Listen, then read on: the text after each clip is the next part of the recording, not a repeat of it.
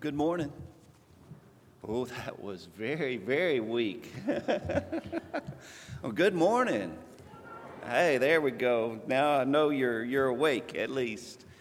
We are delighted that you're here, and as Blaine uh, welcomed you, I welcome you as well, uh, you visitors, and but it's great to see all of our members as well. Proverbs 27, verse 1 says, Do not boast about tomorrow, for you do not know what a day may bring forth. If you watch the news, you, it seems that bad news travels fast, and it's global, isn't it? On a global uh, scene, we see war and, and other conflicts, other problems just around the globe, and it seems that they make it to our newscasts. On a national level, there are so many issues. Uh, government shutdown I, was one thing that caught my, my eye this morning. Um, even on a, on a local level, there are so many issues. But it, it doesn't have to be on the news, it can be in our own lives. We recognize the truthfulness of this verse that we need not boast about tomorrow because we don't know what tomorrow may bring. As W.T. Allison has, has said in the past, a phone call changes everything. And many of you have received such phone calls that just changed your world. We live in uncertain times. Would you agree? Uncertain times. But I want to underscore with you this morning that as Christians, we can live confidently even in uncertain times. How is that possible? How can we live confidently in uncertain times? Well, one way, one answer to that is that we stay centered, that we stay centered. And when we mean stay centered, we're not talking about some humanistic idea of centering ourselves, but centering ourselves on Christ. That's the true center. And that is what's going to enable us to live confidently in, in a world that is so uncertain from day to day. What does that mean to live a Christ centered life? Well, I want invite you to turn or look up uh, in your Bibles or Bible app Colossians chapter 3. I want to spend a few moments with there, there in this text with you this morning. Colossians chapter 3. What does it mean to live a Christ centered life, and what, how does that change our perspective? Let's listen to the Apostle Paul as he talks about that. And the first thing that the Apostle in, encourages those Christians at Colossae and us today to do is to seek the things of Christ. Seek the things of Christ. Verse 1 If then you were raised with Christ, Seek those things which are above, where Christ is sitting at the right hand of God. If then you are raised with Christ, and what he's referring to there is when they were baptized into Christ as penitent believers, when they obeyed the gospel. A few verses prior to this, we read this You were buried with him in baptism, Colossians 2, verse 12, in which you were raised with him through faith in the working of God who raised him from the dead. And you, being dead in your trespasses and the uncircumcision of your flesh, he has made alive together with him, having forgiven you all your trespasses. So he says, If then you are raised with Christ, and you have been raised with Christ, and the idea is since you've been raised with Christ from the waters of baptism to walk in newness of life, Romans 6 4, then things change for us. And one thing that changes for us is our perspective. And Paul is saying now our perspective is to seek the things of Christ. Seek those things which are above, where Christ is sitting at the right hand of God. That's our focal point now. And it's an ongoing action according to the tense of the verbs here. The idea is keep seeking those things above. Keep seeking those things above. J.B. Lightfoot uh, had a paragraph that I want to share with you talking about our perspective. The change involved in baptism, if truly realized, must pervade a whole man's nature. It affects not only his practical conduct, but his intellectual concept, conceptions also. It is nothing less than a removal into a new sphere of being.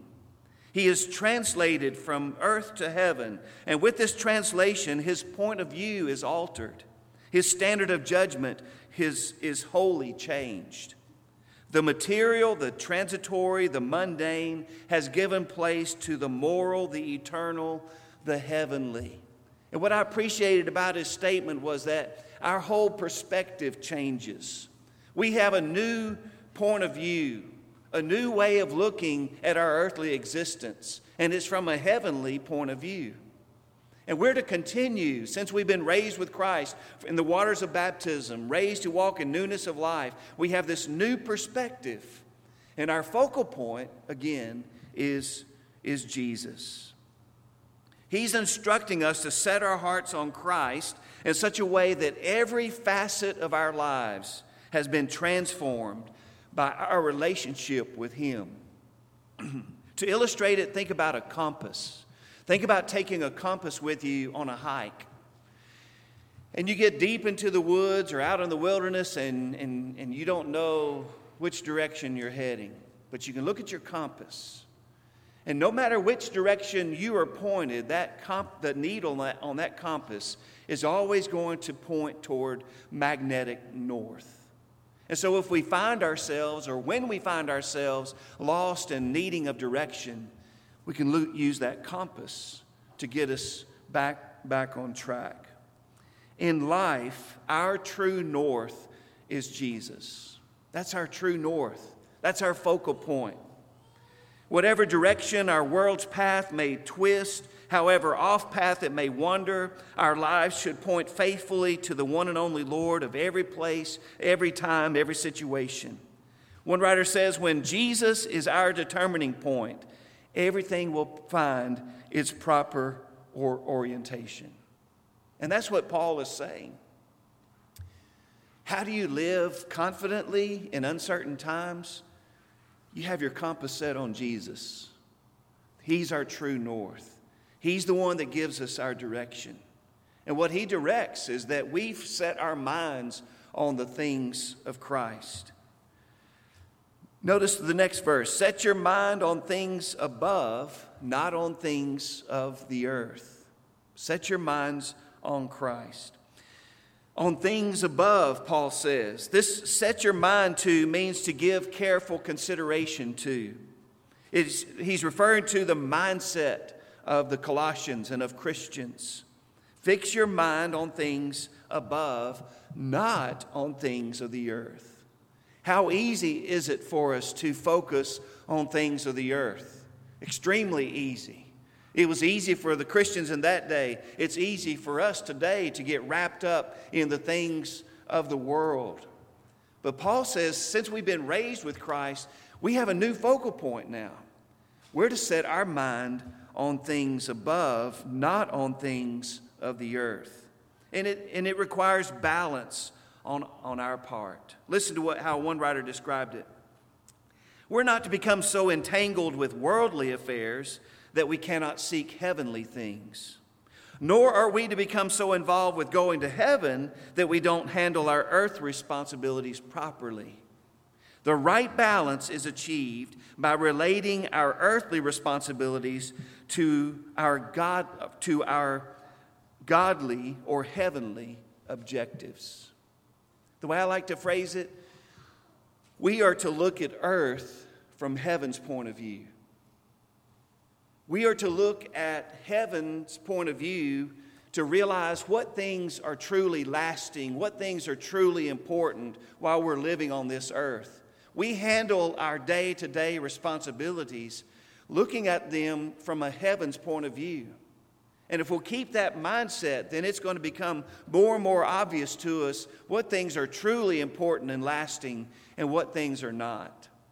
And we'll be convicted about how many times we're focused on, on the things of this earth and not on those things that are really lasting and important.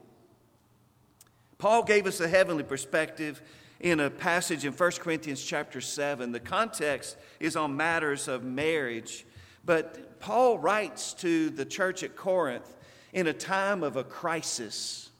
And he says, in view of this present crisis, there's a certain way that we need to live. And notice what he says because of the present crisis, the time is short.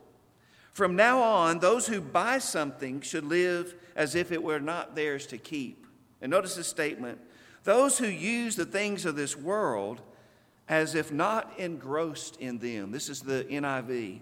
For this world, in its present form, is passing away.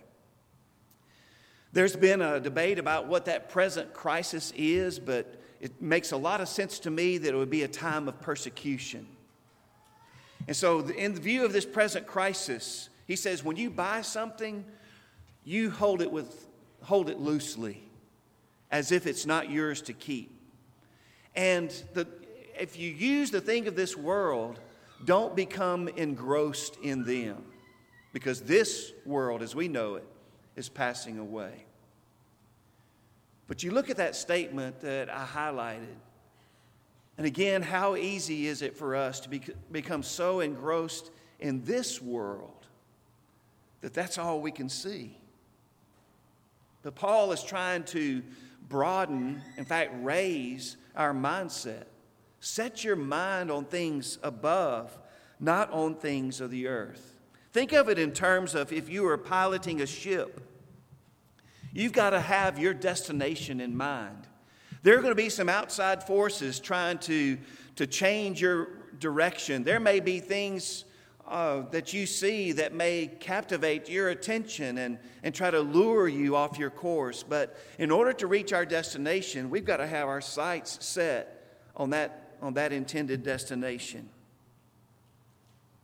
what Paul is saying set your sights on things above, where Christ is. Set your sights on heaven and view your earthly existence from that heavenly point of view.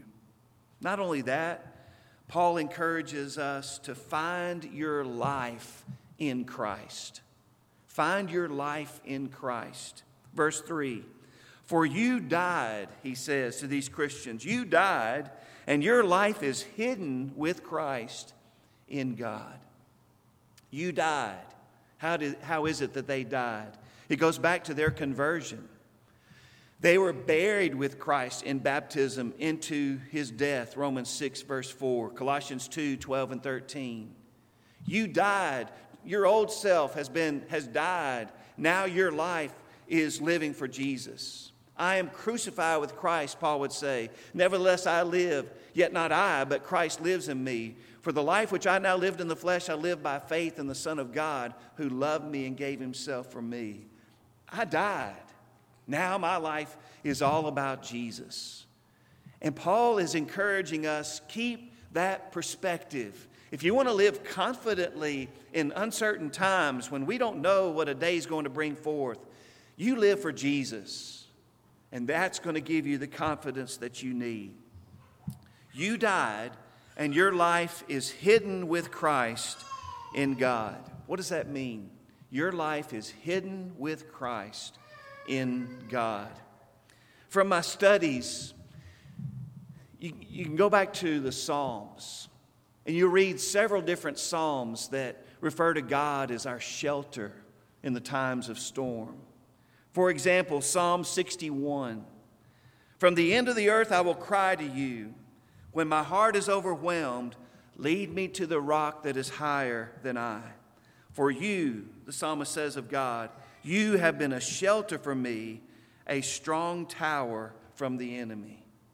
You have been my security. You have been my shelter. My life, I am hidden in you. That's that's the idea. By the way, being hidden with Christ and God, there's not a more secure place to be. And in fact, I love this statement. Our security is not found in the things of the earth, but in our position with Christ in God. How many times have we been led to believe that our security is found in this and things of the world. Our security is found in having a big bank account. Our security is found in, in having a successful job. Our security is found in, in owning our own home. You fill in the blank. And whatever else this world may, may say, folks, our security is not in things of the earth. The things of the earth are temporary, they're fodder because they're going to be destroyed.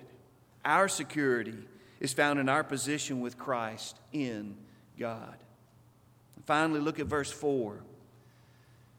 How do we center our lives in Christ? It means that we, ha- we are watching for Christ. Verse 4 When Christ, who is our life, appears, then you will also appear with him in glory. Isn't that a beautiful statement? Christ, who is our life. He is our life. He's the source of our life. He's the center of our life. He's the wellspring of life. He is the goal of our life. He is the one that we're looking for when He comes again, when He appears the second time.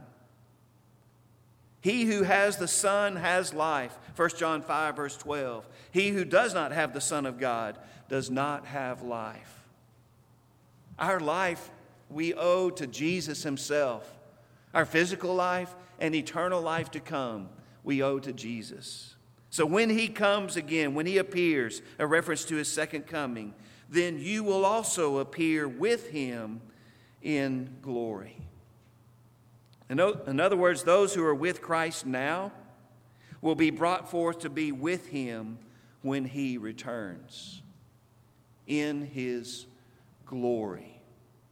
Paul says, For I consider that the sufferings of this present time are not worthy to be compared with the glory which shall be revealed in us. I don't know how to define that last part. The glory which shall be revealed in us. I don't know that we can fully understand it nor describe it. But this is enough for me. What Charles H. Gabriel wrote. When by his grace I shall look at his face, that will be glory, be glory for me. Christ is our hope. When he comes in his glory, when Christ, who is our life, appears, Paul assures us, then you also will appear with him in glory. Isn't that a wonderful, hope filled promise? So, how do we live confidently in uncertain times? Let's stay centered. Stay centered in Christ. How, let me give you some practical ways to help us stay centered in Christ. Number one is seek God's will. Seek God's will. But seek first, Jesus says, the kingdom of God and his righteousness, and all these things shall be added to you. All these things contextually is the things that we need to live upon this earth, the basic necessities of life. But sometimes we get that verse backwards, don't we? We live it backwards. Sometimes we have the mindset, well, let me worry about focusing on all these things, the things of the world, the things that I need or think that I need. And then, with whatever time and, and effort I have left, I'll seek the kingdom of God and His righteousness. But Jesus says, if you want to be Christ centered, if you want to be, if you want to live eternally with me, you got to get your prior, priorities in order. And you seek first the kingdom of God and his righteousness. And the blessing that follows is that he'll make sure we have the things that, that we need. So seek God's will. Number two, search God's word. Search God's word. I love Mary and Martha in Luke's account, Luke chapter 10 because Jesus is visiting in their home, and Martha is, I think the King James wording is cumbered about with much serving. She's wanting to be the, just the right hostess for Jesus, and who wouldn't want to be, right? Who wouldn't want to be? But that's her focus on making sure everything's just right for this guest of all guests. But what's Mary, her sister, doing? To Martha's chagrin, Mary is sitting at the Lord's feet hearing his word. And Martha is so bothered by that, she tries to get Jesus to make her sister help her. You remember Jesus' response? Jesus answered and said to her, Martha, Martha, you are worried and troubled about many things, but one thing is needed. And Mary has chosen that good part which will not be taken away from her. Does G- how often does Jesus say that to you and to me through this story? You're worried and troubled about many things, but one thing is needed. And that's sitting at the Lord's feet, hearing His word, focusing on those eternal truths. Folks, if we're going to stay centered in Christ, we're going to stay in His word and study and, and drink deeply from it and seek to apply it to our lives. A third thing to help us stay Christ centered is to support God's work. Jesus also said in the Sermon on the Mount, Don't lay up for yourselves treasures on earth where moth and rust destroy, where thieves break in and steal.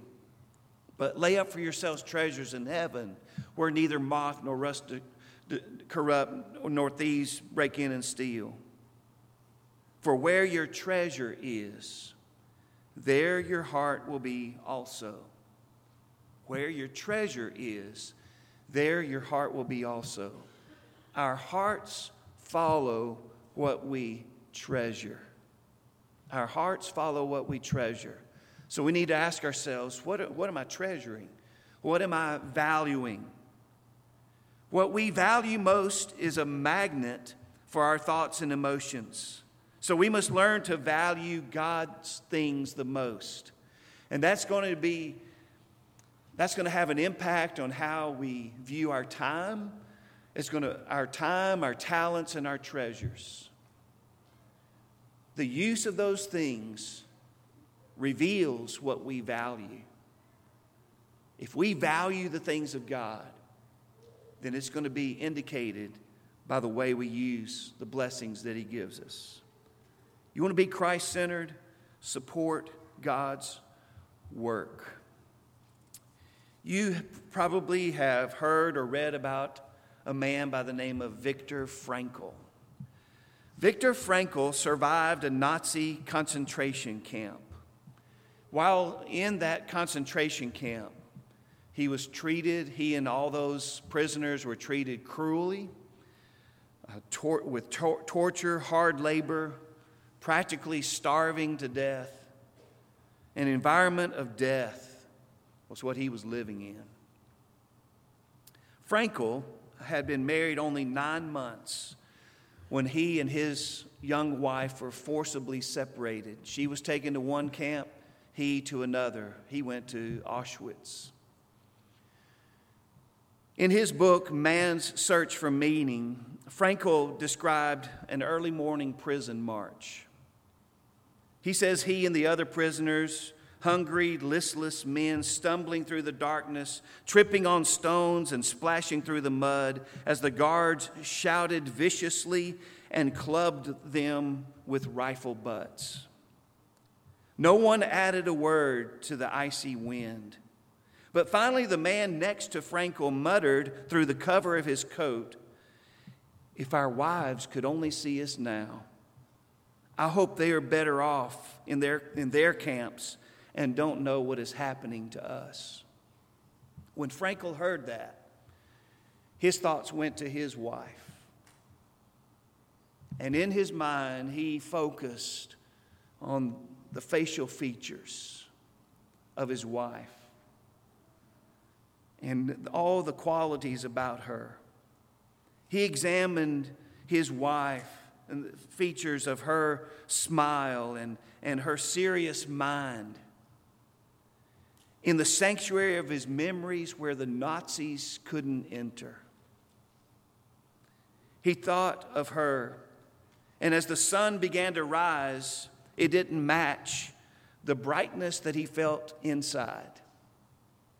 And it seems that his legs were strengthened and his body was insulated as he thought about his wife. And over the coming months, there were physically stronger men that gave up hope and died all around him, but he kept going. How is it that he trudged onward through the miserable landscape of his days? He credited it to, he credited it to the power of the human concentration. He simply kept his mind fixed on the powerful image of his wife, and he derived strength and comfort there, and purpose and meaning for a life that was starving for it.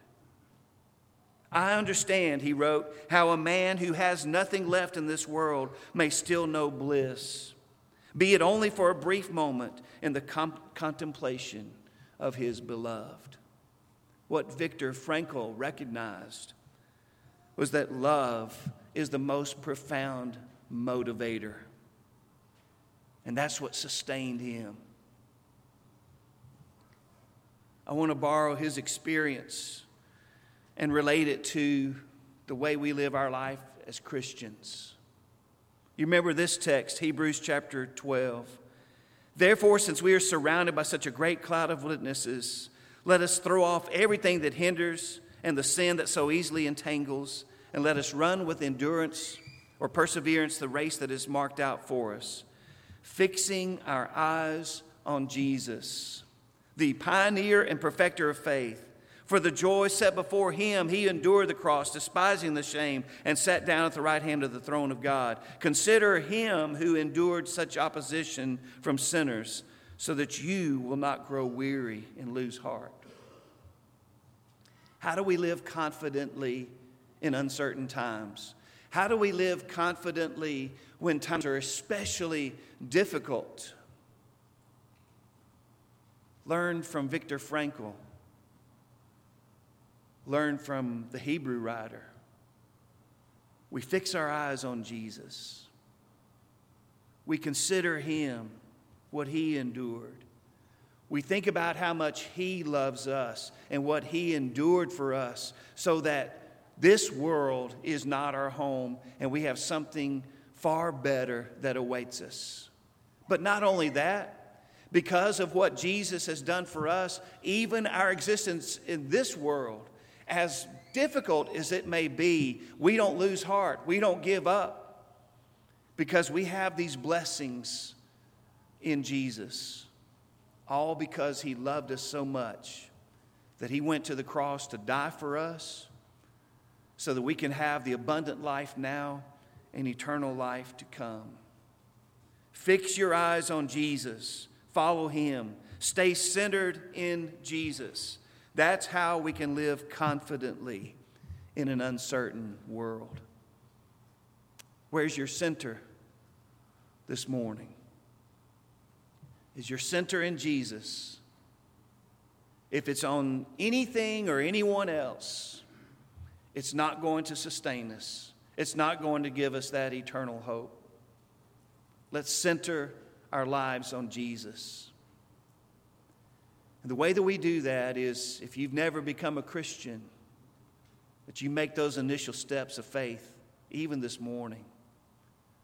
If you believe that Jesus died on the cross, He's the only means of our salvation, and you're ready to confess that and personalize it, having turned from sin and repentance, turning to follow Him as a way of life, you can be baptized into Christ this morning. You can be buried with Him in baptism and raised to walk in newness of life with forgiveness of sins, with all the blessings that come with Christ, including this new perspective on how we live today. We live Christ centered, He's the key. If He's not the key to your life, why don't you make Him that by surrendering and obeying the gospel this morning? if you have done that, if, if as Christians, remember, Paul is writing to Christians who, like us, have trouble keeping, keeping first things first. Let's change our perspective prayerfully. Let's center our lives on Christ. And perhaps we desire the prayers of the church to help us do that. Or perhaps there's something going on in your life that's pulling you away, like the piloting that ship it's pulling you in other directions, and you need the prayerful support of your church family. Why don't you let that be known? And if you're subject to the invitation of Jesus, please come right now as we stand and sing.